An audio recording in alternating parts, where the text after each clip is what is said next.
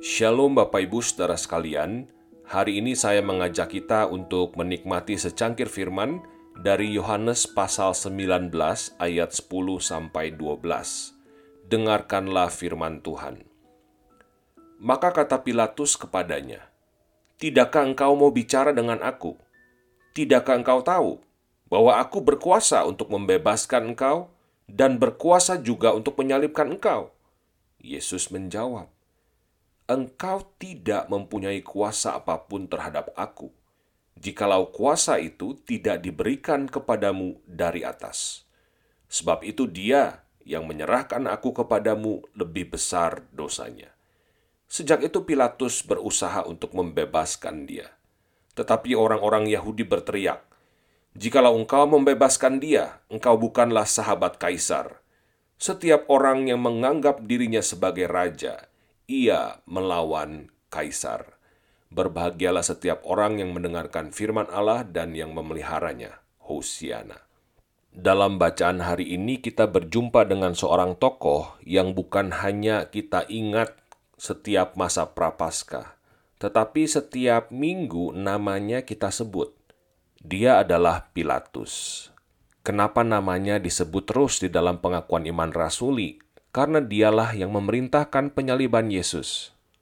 Pilatus pada waktu itu adalah gubernur Yudea. Dia sadar betul dia itu punya kuasa, baik itu untuk menyalibkan ataupun menyelamatkan Yesus. Itulah sebabnya di ayat 10 tadi yang saya bacakan, Pilatus itu berkata kepada Yesus, Eh Yesus, engkau nggak mau ngomong sama aku.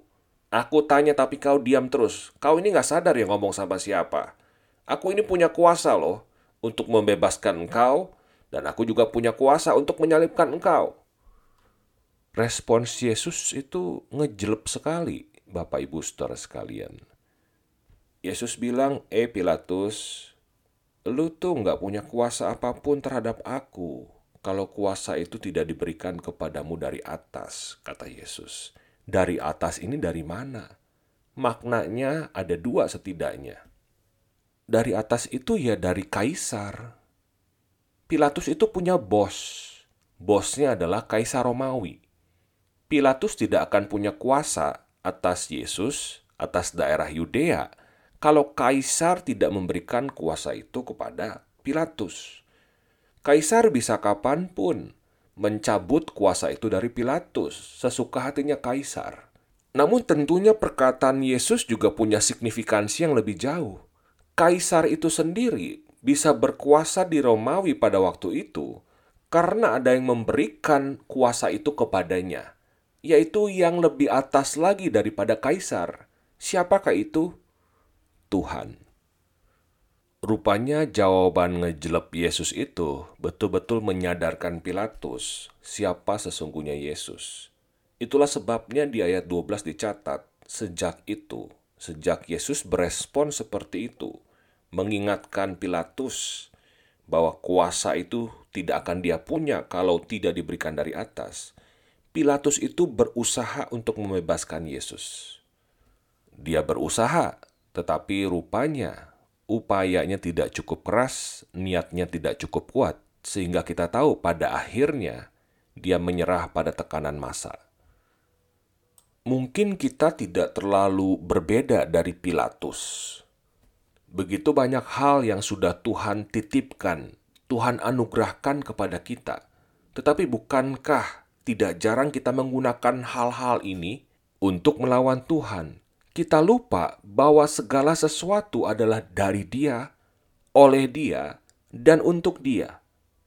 Ada sebagian dari kita diberikan kuasa oleh Tuhan, sama seperti Pilatus mungkin kuasa di lingkungan tempat tinggal sebagai ketua RT, ketua RW, kuasa di kantor, kuasa di tempat usaha, kuasa di gereja, kuasa di mana pun itu. Apakah kita sungguh-sungguh menyadari bahwa semua kuasa itu adalah titipan dari Tuhan yang kapan pun bisa Tuhan ambil dari kita? Apakah selama ini kita menggunakan kuasa itu untuk kepentingan Tuhan, atau sebaliknya, kita menggunakan kuasa itu untuk kepentingan diri sendiri, bahkan untuk melakukan hal-hal yang menyakiti hati Tuhan. Bukan hanya kuasa, Tuhan juga menitipkan kepada kita harta. Bagaimana kita menggunakan harta kita selama ini?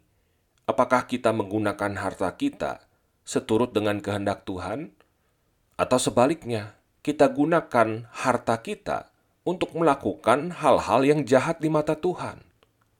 Kita merasa harta ini ya gua punya, tapi kita lupa kita nggak akan bisa punya semua harta yang kita punya kalau Tuhan tidak menitipkannya kepada kita, kalau bukan datangnya dari atas.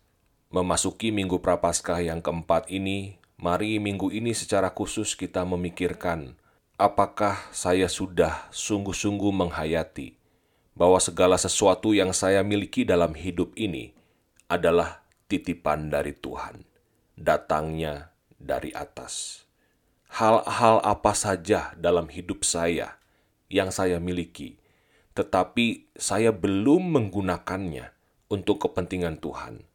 Saya bahkan menggunakannya untuk melawan Tuhan.